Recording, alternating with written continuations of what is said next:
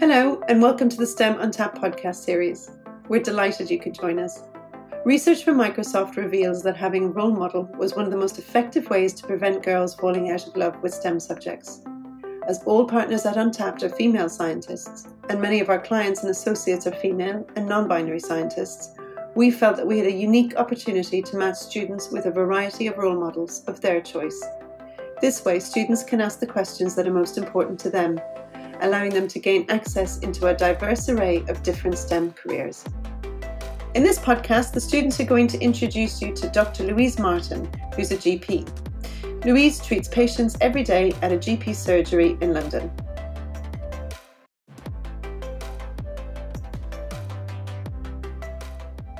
I'm hoping to study medicine in the future, so this felt like a good opportunity to chat to you. I'm also hoping to study medicine, so this feels like a good chance to learn some things. I am a GP. I went to university after school and graduated when I was 23. So I've now been working for the last 12 years. And I did the foundation training years. And then I moved to Australia for three years. And then I came back and did GP training. And I've been working um, as GP for the last four years now.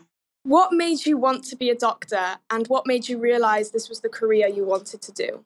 I always wanted to be a vet uh, when I was younger, but then I thought I'd be really upset if I saw dogs or rabbits unwell.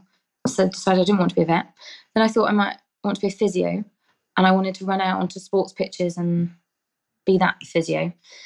I worked as a physiotherapy assistant while I was in sixth form. So I worked on the weekends in the local hospital. And then I realised that most physios don't do that. Most physios work in a hospital, and it's very few physios that run onto football pitches. I then also realised that I enjoyed doing that, but I wanted to be the person making the decisions about what was happening, um, and getting the kind of the information from patients and making the diagnosis and then making the plan. So then that's what made me realise that actually I wanted to be a doctor because I wanted to be the person that that made the decisions about what treatment people had and told the kind of the or advised the, the rest of the team as to how to help the patient with their recovery and things like that.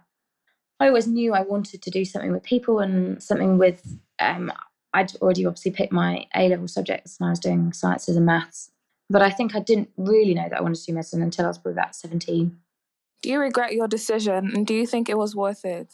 I definitely don't regret my decision. I think you'll probably hear loads of different, you know, you'll speak to people some days and they'll absolutely regret their decision. But overall, I think very few people do. And there's a lot of stuff in the media about medicine and doctors and things like that. But the media report what the media report, like it's very different doing it. Yeah, I definitely think it's worth it. It's really, it's, it's a long training course, but as soon as you, I mean, university was very enjoyable. You meet friends for life, and it's, you know, we had tough compared to what other people were doing. We had lectures all day, every day. Some people only had lectures once or twice a week, but you got to know your friends really well, um, and you're all it's all very supportive. And then you go into hospital. We went into hospital in third year, but we're doing little bits in first and second year, and you you learn very quickly. You learn a lot, but you learn it very quickly, and um, it's interesting things. Very practical. It's diverse. So I think it was definitely worth it. It is. It feels like a long stretch ahead, but it does go really, really quickly. Were you able to have a social life trying to balance GP training and medical school? Were you able to have fun? Absolutely, definitely. In first year, I mean, I paid for it in lack of sleep, but I, I think we went out every single night, and then went to lectures in the morning. Medics are notoriously social, and there was we had sports teams and they had nights out every week. We had balls and loads of always the pub crawls arranged, lots of social events arranged. So because everybody knows it's a hard course and it's time consuming and you're you know you have to you do have to study hard but there's also a lot of time for kind of downtime and socializing same with gp training we had weekends away and lots of social events that were built into part of our training so i think everybody's very aware that that's important would you say GP training was less expensive than medical school? GP training you do as a postgraduate, so you have to be a, a doctor to it, so you're working. Medical school, you have you're kind of studying and and then you have your exams and you get given time to revise and things like that. Whereas during GP training, you're working full time, but you're also having to revise for exams. I mean, that's more intense in a way, but you're also getting paid. So it's, it's different. Is your salary worth all the years spent at medical school? That's it's a very controversial question. I mean, I would say that every doctor would probably say no because of the responsibility that we we have. Um, I mean, it's hard. Like you do get paid well, but I think when I see friends that work in banks and other jobs that are getting paid extortionate amounts of money, and think about the responsibility that we have of actually people's lives, I don't think we get and the amount of work that we do. I don't think. But then I also think a lot of people don't get paid enough. So, but yes, it is a well it is a well paid job. As a medical professional, what opportunities are there to make more money? And does the NHS pay better than private organisations? So, private organisations, hands down, pay loads better than NHS organisations. But there's other perks of working in the NHS. Working privately is a good way to earn more money. With the NHS, there are lots of guidelines which you should sort of prescribe by or you're advised to. So they're kind of national guidelines. Whereas privately, there's less, well, there should be the same regulation, but people, because they're paying, they want extra things. So there's lots of, a little bit more controversial private medicine. There's loads of things that you can do. I've got friends that do loads of different things. Some people work for, they're a prison doctor. Some people work for sports teams as the doctor. I do Botox as a hobby in my spare time. I have a friend who is a doctor for the Royal Ballet.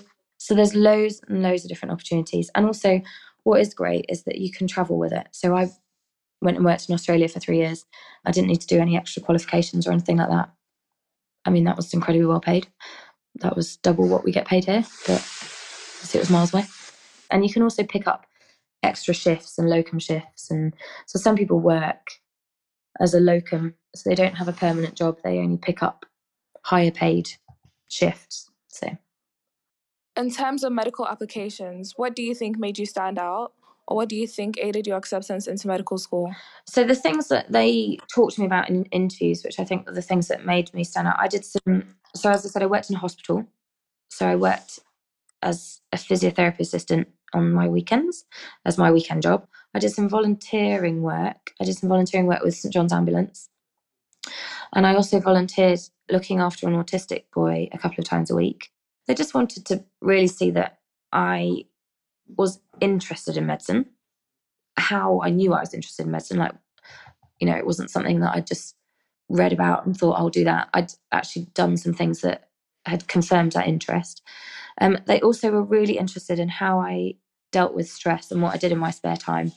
Um, knowing that you know it can be very stressful and making sure you have something that you do as an outlet for that stress. So just like you know things like playing sport or enjoying I don't know running or reading or something like they just were interested in knowing that you again it's not all about medicine that you have other interests as well.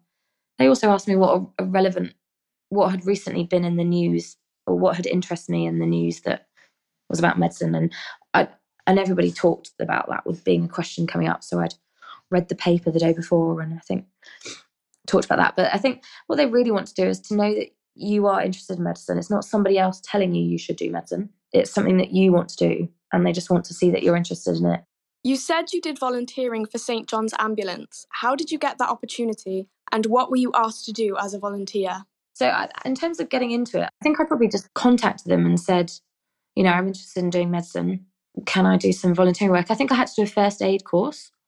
And then, in terms of the things I actually did, I went to the London Marathon one day and stood and held a pot of Vaseline for people to use if they wanted to. So, I mean, I know I didn't do anything too dramatic, but it was it was useful experience and use, really useful to do the first aid course. And I think as well, I did a first aid course because I was doing some babysitting, and a kid that I babysat for had a nut allergy or so, but, and they're quite easy to arrange. And then I think beyond that, you can then volunteer with, but they're always looking for volunteers. So I definitely get in contact with them and see, and they'll tell you if they need anything in particular. Do you think that being a woman has made it harder for you to become being a doctor? And have you faced any bias in the workplace? I think if I was doing medicine 10 years before I did, yes. But I mean, there were more girls in my year than there were boys, and there were more. I've come across more female doctors than male.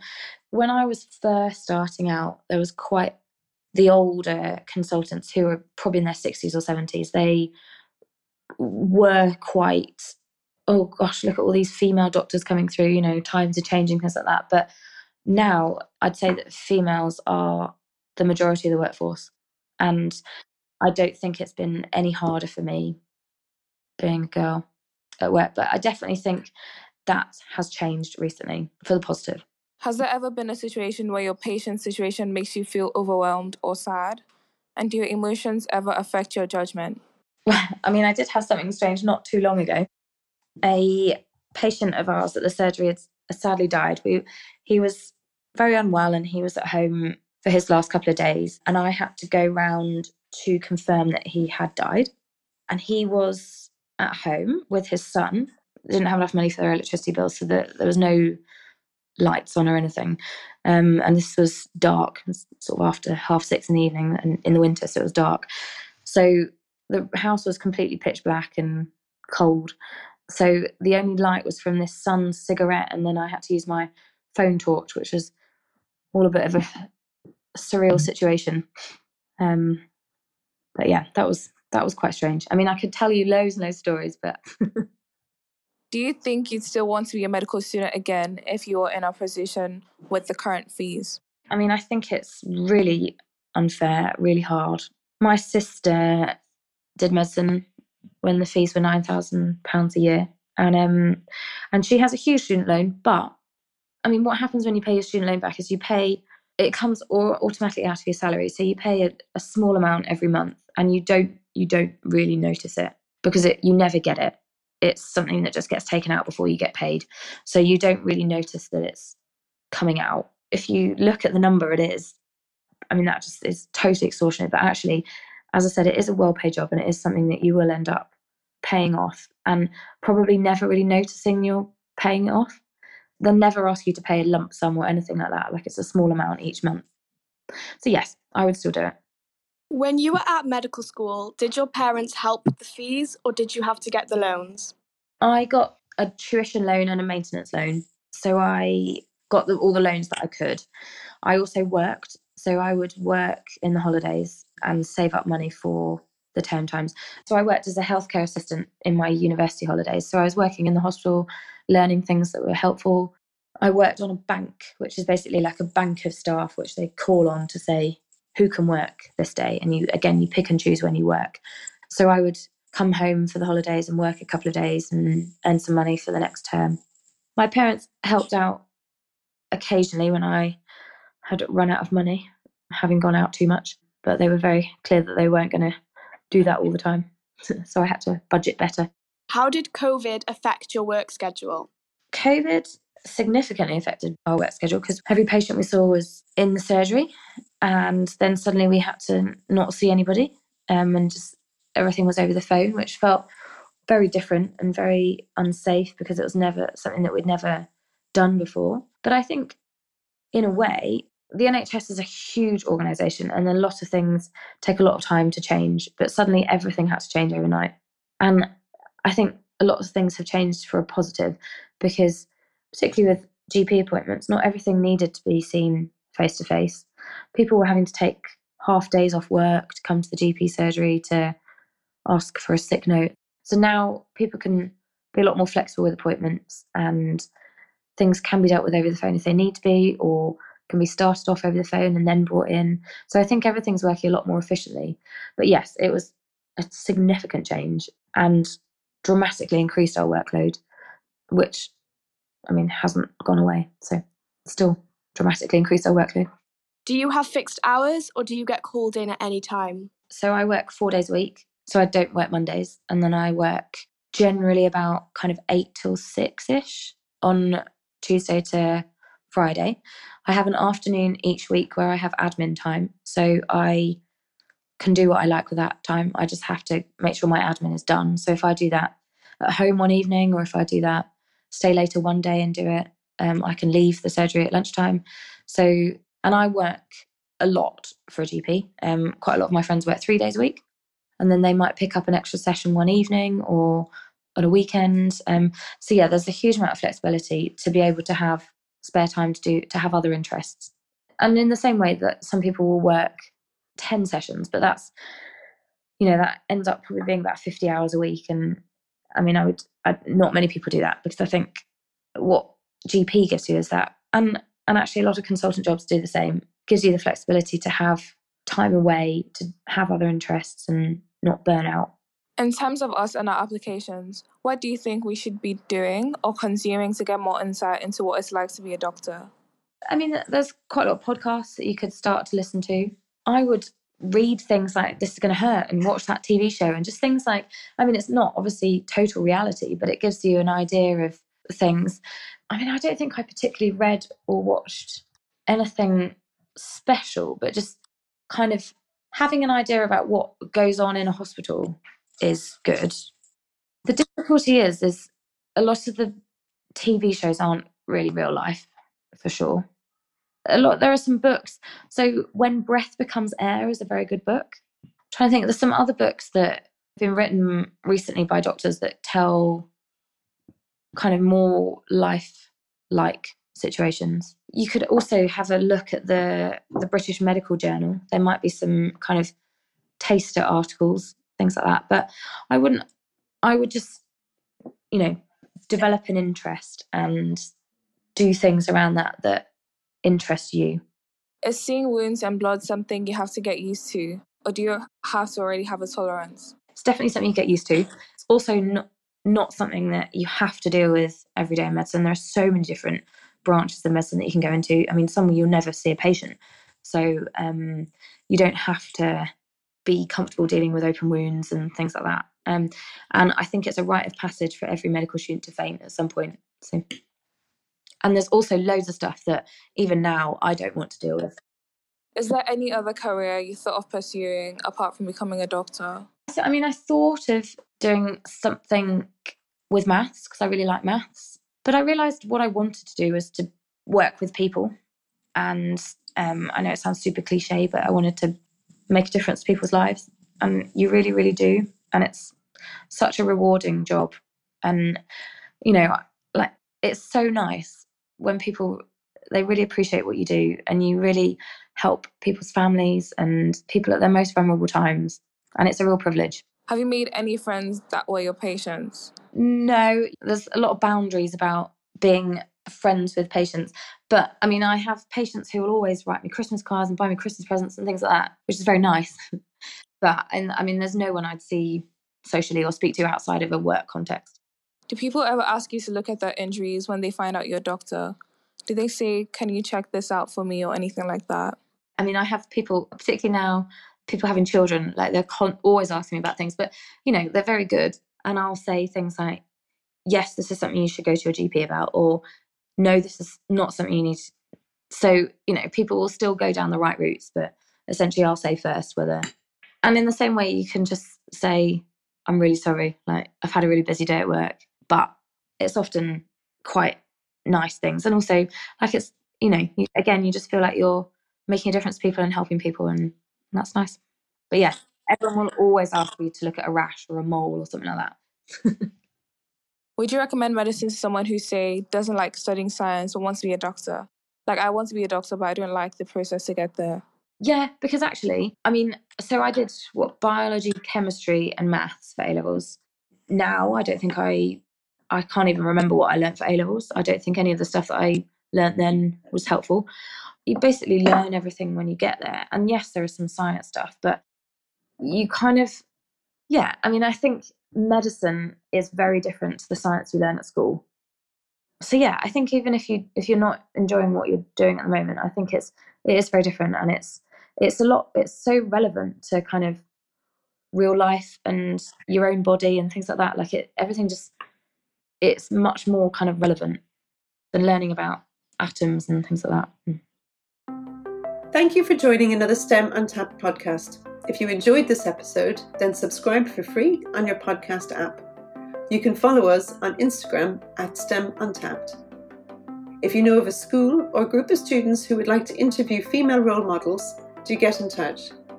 Likewise, if you know of anyone who would be a great female or non binary STEM role model, please let us know. Our details are all documented in the show notes.